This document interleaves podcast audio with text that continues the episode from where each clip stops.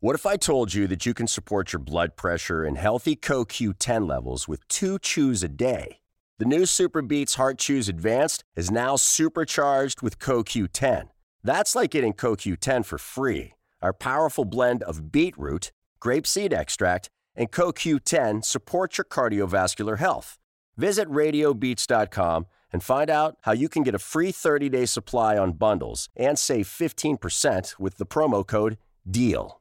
You're listening to a podcast from Washington Post Live, bringing the newsroom to you live. Hello, and welcome to Washington Post Live. I'm Jerry Brewer, a sports columnist at the Post.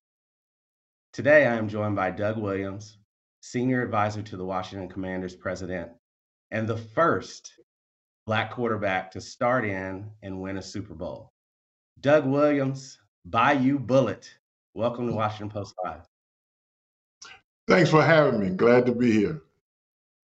All right, Doug, let's get started. Uh, in 1988, when you won the Super Bowl, you were one of three black starting quarterbacks in the NFL.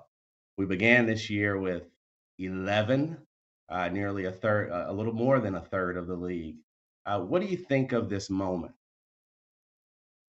Well, you know, back then when we only had three, we was we were glad to have that because before that, we didn't have any. Um, but I see where we are now. Thirty percent of the players at, at, quarterback are black now. You say we made some progress, and uh, I think we all know we still got ways to go. But but this week simplified the fact that uh, we got two black quarterbacks uh, starting in the Super Bowl, and a lot of people want to know why we have to say uh, we got two black quarterbacks rather than just saying two quarterbacks. Uh, there's a significant reason why we, we we say two black quarterbacks because of history of black quarterbacks not getting the opportunity to play. I've been so moved, Doug, by uh, just how emotional you've been about Jalen Hurts and, and, Patrick Mahomes matching up. Tell us more about uh, how personal this is for you. Well, you know, over the last uh, week or so, you know, I've had an opportunity to come to grips with it, but uh, when everything first happened, when when Patrick and the Kansas City Chiefs punched their ticket, which Jalen had already done earlier that day, uh, a lot of things came over me. You know, emotion was, was high. Uh, I had water in my eye, no tears running down my face, but I had water in my eye because I'm sitting there thinking about not that we have two black quarterbacks playing in the Super Bowl. I'm thinking about the guys who were denied an opportunity before me uh, to get a chance to play uh, in the National Football League. You know, James Harris, who, who was playing, but he was denied a lot. You got Joe Gilliam, uh, Marlin Briscoe, Jimmy Raye. You got so many guys who was not given an opportunity to to show their talents and, and let uh, this world know that you know black quarterback did start playing when when I played in the Super Bowl. So the emotion wasn't about that time as much as it was about the past you know, I think people forget, Doug, that that's not ancient history. We're talking 30, 40 years ago. Uh, what were the misconceptions about black quarterbacks then? And how much do you think the game has changed in terms of respecting uh, diversity at the position? Well, you know, it, it, wasn't that long. You know, you're talking about 35 years ago, when the first quarterback playing in the Super Bowl. And you got to look at how old is this league. I mean, we're over 100 years old. And it's just 35 years ago that the first black quarterback uh, played in that. I think that says a lot about where we are from diversity standpoint and how far we still have to go. And there's no doubt in my mind that we, we're on our way from that standpoint of the quarterback. But there's so many other things that has to be done. And I know everything take take its time, but you know, we're still talking about 100 years. Do it take 100 years to get something done when you already got people who can do the job? Uh, quarterbacks, you got coaches, you got quarterback coaches, you got offensive coordinator who can already do the job who are not being given the opportunity. Doug, to your moment in, in 1988, you took a, a kind of a, a, circuitous route in your career. Uh, how were you able to persevere? Yeah, you know, we, we talk about that route. James Harris and I, we always talk about the road that was less traveled. And that road that less traveled mostly by uh, African American quarterback. but but I look at it from a standpoint, you know, when you talk about persevere, you got to think about what you're up against, what you got to do, and what it's supposed to do. If you do your job, uh, you, you know everything else will take care of itself. And and that year for me was was a rocky year, but at the same time I didn't give up. And you can't give up. If you give up, you might as well give out. And my thing was always been that uh, I was the backup quarterback for a while, but in my mindset, uh, I wasn't a backup. I was a starter because that's what I had been all my life. And you got to just keep going forward. You can't fall for what people think of you, what they say. Uh, you can't worry about it. You you your job is to make sure your head is between the lines on the field and not worry about what's off the field. And I think that's how I did it. I had great teammates who helped me. And I think at the end of the day, uh, it's all about the coaches and, and, the team that you're around most of the time. All other stuff don't don't bother you. Doug, you've been uh, just a really enthusiastic spokesperson for uh, all black quarterbacks of your generation. I'm wondering uh, what the conversation is like between you and a lot of them. How do they feel about this moment? Well, I, I, think they all kind of feel like I feel. You know, you're talking about a fraternity that is is not a fraternity. You don't have to do anything to, to be in it, but be black and be a quarterback in, in, the National Football League to be in this fraternity. I think it's automatic. I think when you see each other, you know, you all you all know what you've been through and what you had to deal with and what you had to deal with. So you don't have to say a word about it. You just talk about it and just talk about other things and, and just realize that uh, we all a part of this, and, and we got to go forward. And uh, I think this week with those two young guys, man, and, and the good part about it, they're still young. They they really don't understand.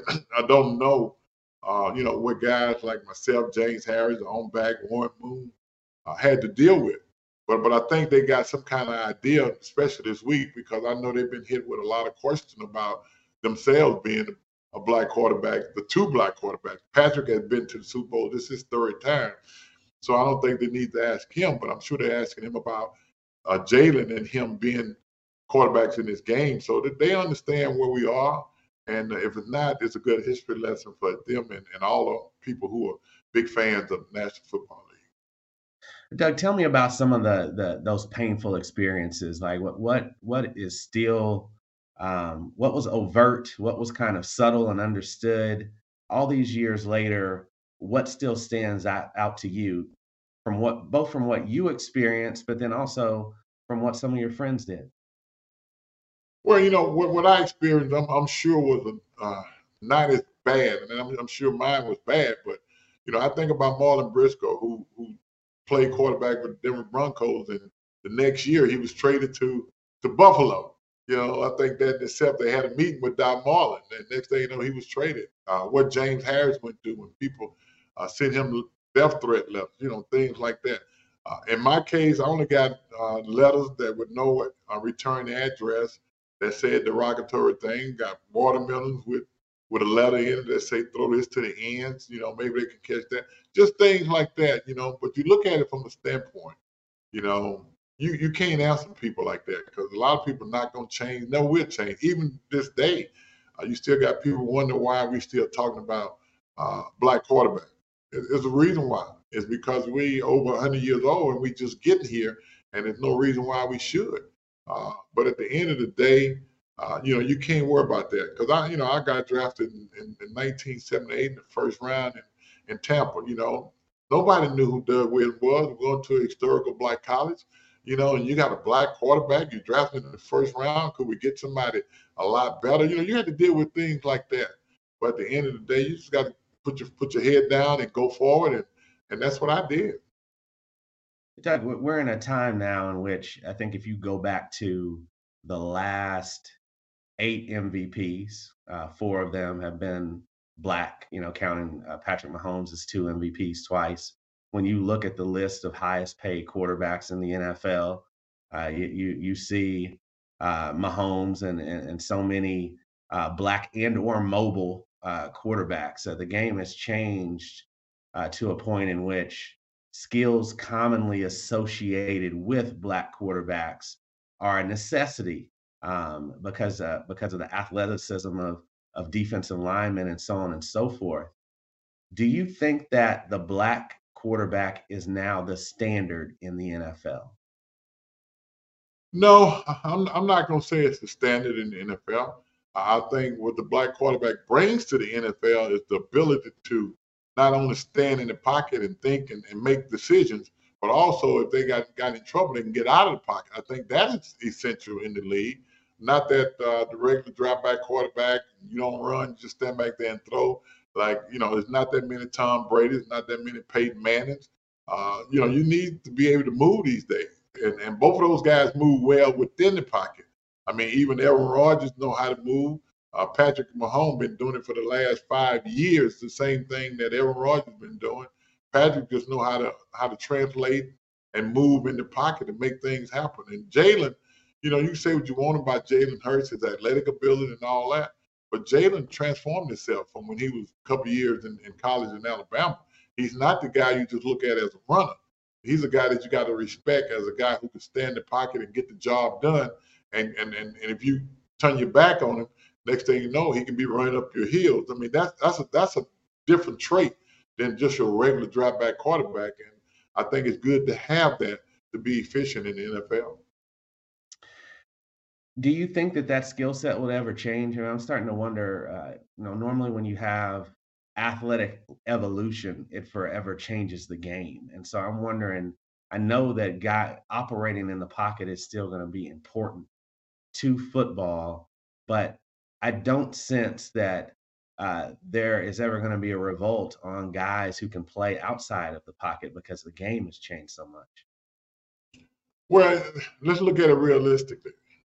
You know, Jalen, um, Patrick, all those guys, Lamar Jackson, was probably graded harder than the other quarterbacks because they were trying to find out exactly what are they. And at the end of the day, they drafted him as a quarterback, and they came to them to their mind, and their mindset is that he's a quarterback who just be exceptional athletically.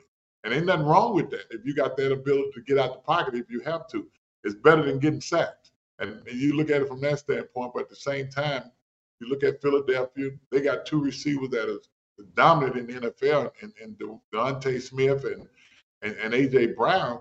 So in order to get those guys the ball, you got to stand in the pocket and get it to them, which tell you Jalen understands the game at the quarterback position from reading defense and making decisions. Now, the other part of this, he has the ability to get out of it, run when he want to, run when he see a, a, play that's going to get him eight to 10 yards. And ain't nothing wrong with that if you can do that. See, people forget that a few years ago, you got a Hall of Fame quarterback in um, uh, uh, the guy from uh, San Francisco, can't think his name right now, but at the same time, he went 75 yards with a run. Was he athletic? They forget about Fran Tarkenton a long time ago, ran around the pocket, you know, all the time. He was athletic. So it's, it's, it's they pick their poison. Who they want to say is an athletic, and you know, because of his athletic ability, uh, you know, he can't play quarterback. We should move him to another position. But I think we passed that now. We talked about how the game has changed. I'm wondering if it's systematically within the NFL. Do you think anything has changed that has allowed there to be greater equity, equality on the field? The game hadn't changed. I think what happened, the, coordinators and the coaches, they changed with whoever they have at quarterback. And you got to get the best out your quarterback. Everybody knows quarterback is the one guy that you depend on most. You find out what he can do and you take advantage of it. You know, a few years ago, Lamar Jackson came out. A couple of people say he should be a wide receiver. Well, you know, he was MVP one year. He threw 35 TDs. And if you're a quarterback, the last I checked, that's what quarterback does: throw the ball downfield and get TD. Now, because he's such an exceptional athlete, you can't you can't deem him for that. that. That's fortunate that he can do that. That's the most important thing. And so when you talk about change, I don't know what that has changed because you're still gonna have quarterbacks who come in and just strictly drop back and and just do it. But uh, a lot of coaches would probably like to have the ability, with, with the way the game changed defensively, you would love to have a guy who can get away from the rush because the rush has changed tremendous over the years and, and you don't know where they're coming from. But if you can't escape, you pretty pigeonhole yourself to just that guy sitting in the pocket. Like now with, with, with so many more black franchise quarterbacks, let, us talk about who they are and what they care about, right? Um, Patrick Mahomes has been a big supporter of Black Lives Matter. Other guys have, have taken on social justice issues, and and made that central to the conversation. What do you think about uh, how they have used their voices? And also, what do you think about um, how the public has embraced or has not embraced uh, the things that they care about off the field? Well, there's no doubt about it. Patrick Mahomes, with his 15 Foundation, has been doing tremendous work in, in the Kansas City area. Uh, Jalen now, who has come to the front for, you know, nobody can say anything bad about Jalen, no matter what he does in the community. And I think at the end of the day, these guys understand um, the the difference between the haves and the have-not, and what they're trying to do with their situation as a popularity, the the ability to make money, is to make sure that they give back to the people who uh, des- deserve it. I think at the end of the day, uh, you realize that a lot of people support what they do and they like what they do, and I think that's important that that they can do that, and, and I applaud them for that. When they receive backlash, do you have any advice on them on how to handle it? Well, it's hard to imagine Patrick or uh, Jalen getting in the backlash at this particular time. You know, I don't know where it comes from, but if they're receiving backlash, I think that's just a, a very, very small segment who will give anybody backlash no matter what they do. So you can't worry about those guys. Now, Doug, let's uh, transition to uh, go a little bit broader with this. Uh, Tony Dungy um, has always talked about being able to draw a direct line between um, the rise, if you will, of black quarterbacks and the possibilities for black coaches um, uh, if if if mindset shifted. Uh, do you see a correlation there? Yeah, there is a correlation, but the mind shift has not uh, adjusted a, a change. Uh, you know, a few years ago, Tony and, and Lovie Smith was two black coaches coaching in the Super Bowl. And I thought at that particular time it would open up the minds of the owners to say, hey, these guys got the ability to lead a team. But but that has not happened. When you look at the landscape of black coaches now, uh, that has not happened. You know, quarterback coaches, uh, it just so happened that Jalen in, in, Philadelphia has a, a black quarterback coach and, and Patrick has a black offensive coordinator.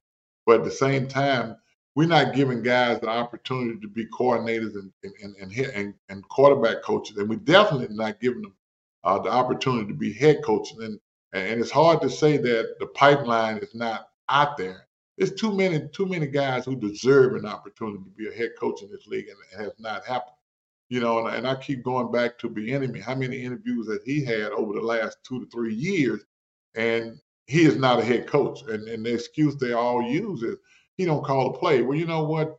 Andy has had two guys that left him and became head coaches that didn't call the play. So you, you can't use that. You got to look at the the whole scape of this and realize that we as a whole, as, as blacks, are not getting that chance to be head coaches.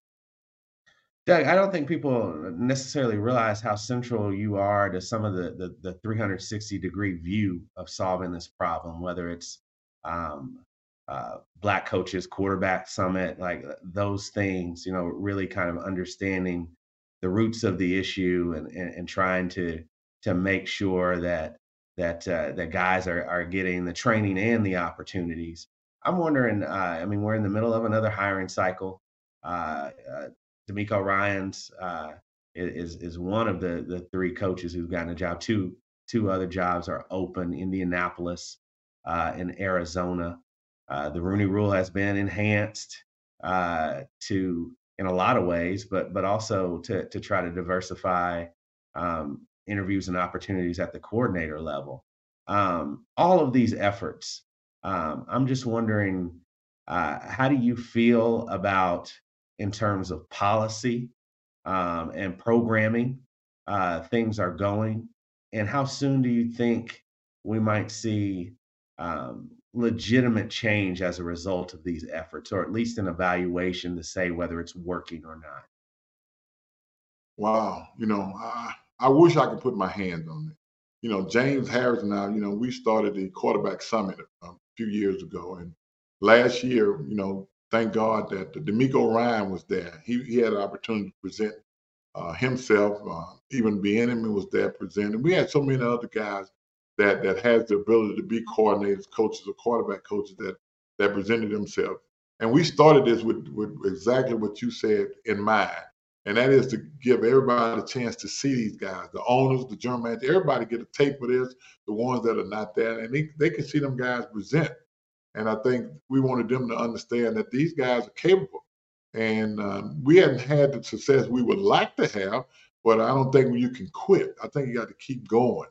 And that's what we're going to do is keep bringing these guys to the front four and hope that they get a chance to be seen, a, a chance not only to be seen, but given given an opportunity to coach. And we talk about the Rooney Rule. I think the Rooney Rule is great from a standpoint of bringing guys in, but I think at the end of the day, you know, we would love to see the Rooney Rule not only bring them in, but give them a chance to work, give them an opportunity to coach. And I think what has been taken advantage of is the Rooney Rule from a standpoint of saying, well, you know, we brought in three or four guys, but this is who I'm going to hire. You know, a lot of times you feel like they bring them in to interview, but in their mindset, their mind is already made up before the interview is ever done. And, and that's what we, want to get past. I think that's the most important thing. Doug, I can't talk to you about coaches without taking you back to Grambling um, and talking about Eddie Robinson's legacy. You're a part of his legacy. 200 NFL players are a part of his legacy. Uh, um, uh, tell me about Eddie Robinson and, and, what about him stands that stays with you today. Wow, you're talking about Coach Robinson, man. I, you know, I never ever will forget um, playing for Coach Eddie Robinson. It, it was a different dynamic. You know, you you you play for a guy who only talk about his life. He talk about America. He talk about putting yourself in position to be able to take care of yourself and your family. That was the most important thing. You know, football was big to him, but uh, the, the Joes was better. It, it, you know, there's the X's and the O's, and then there's the Joes.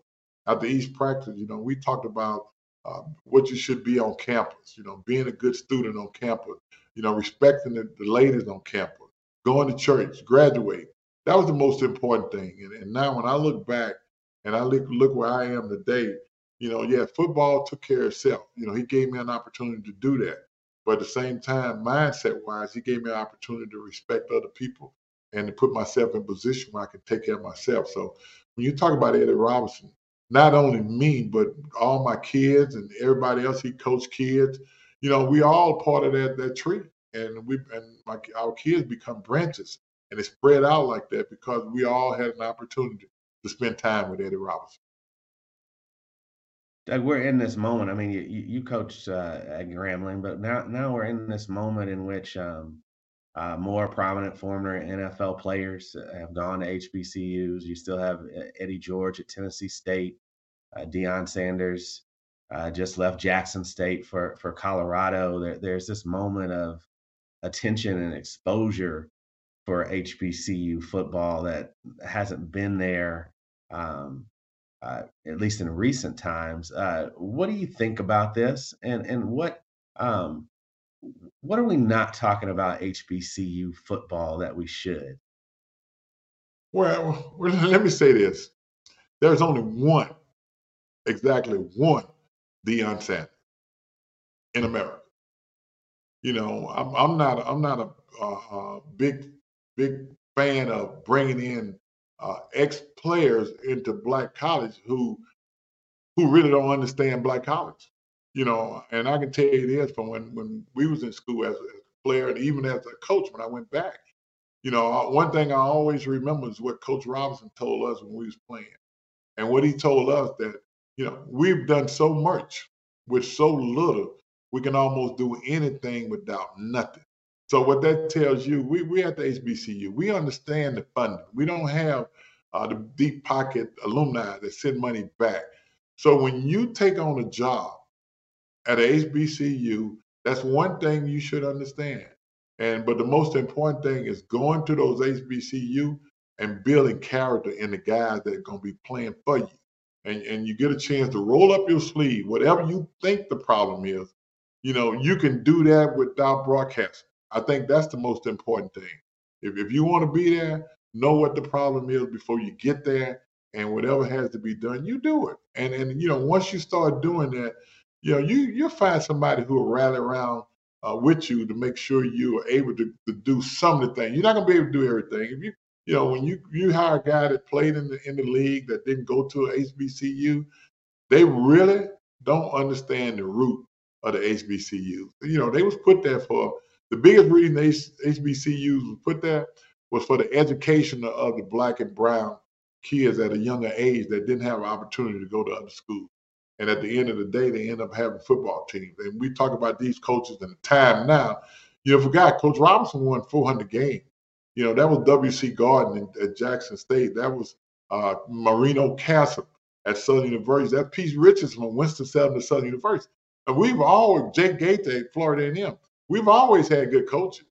So I, I think what is what has transpired is the the ads and president got caught up on Deion and not understanding there's only one Deion Sanders. What Deion Sanders brought to Jackson State was something that out the ordinary. He he he he lifted Jackson State, and what he did with the lift of Jackson State, he made it broad across the whole scape that every HBCU is going to be with Jackson. That ain't going to happen. You know, so we got to look at it and be mindful what you're dealing with first. I think that's the most important thing. Doug, we've talked about so many big picture things, but let's just talk about you as a football player. Uh, obviously, we have um, uh, a couple of diehard uh, Commanders fans in our newsroom, and uh, uh, a producer uh, had a question that I want to quote him. Doug, your team was down 10 0 in the second quarter. A lot of people thought the Denver Broncos were about to blow you out. And then you engineered an unprecedented five scoring drives in one quarter, scoring 35 points and throwing four touchdowns. What was it like to play the best game of your life on the biggest stage?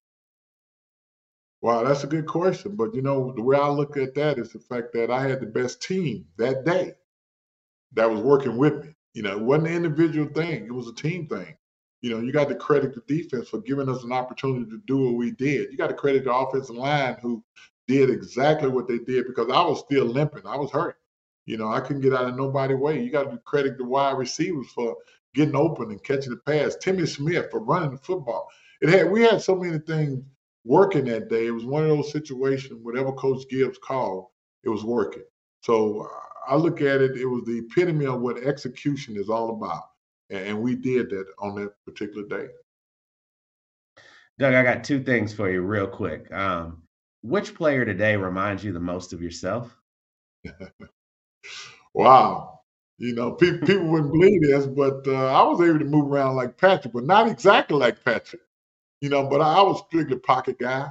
Uh, wasn't going anywhere, and and didn't intend to go nowhere. But but I don't know whether anybody that play exactly like me, and I don't know what I play exactly no, like nobody else. I think everybody got to actually be themselves, and I think that's the most important thing. But but some of the things that Patrick does, you know, I, I remember my rookie year playing in Kansas City, playing in Kansas City. That's the thing about it.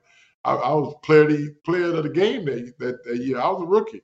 And I can remember rolling to the right and about to get rolling to my left, and about to get sacked, and I put the ball in my left hand and threw it to Ricky Bell, you know, and he caught the ball with a first down. You know, I think of, when I look at Patrick do stuff like that, that's the only thing I think of myself as. But all the other stuff that Patrick does, you know, is nothing like I used to do. I love how you said you didn't intend to go anywhere as a runner. uh, last thing, I, I'm gonna put you on the spot. Who you got on Sunday? Eagles or Chiefs? Both of them. I can't lose. I cannot. so they're both going to play well, and we're going to have a great game. Uh, I'll just give my prediction. I'm going to say Chiefs because we got a producer who's an Eagles fan, so I'm going to say it Chiefs. uh, what, do you say? You know, it's, it's unfortunate that the game came in at a tie. So you know, at the end of the day, I'm pulling for both of those guys.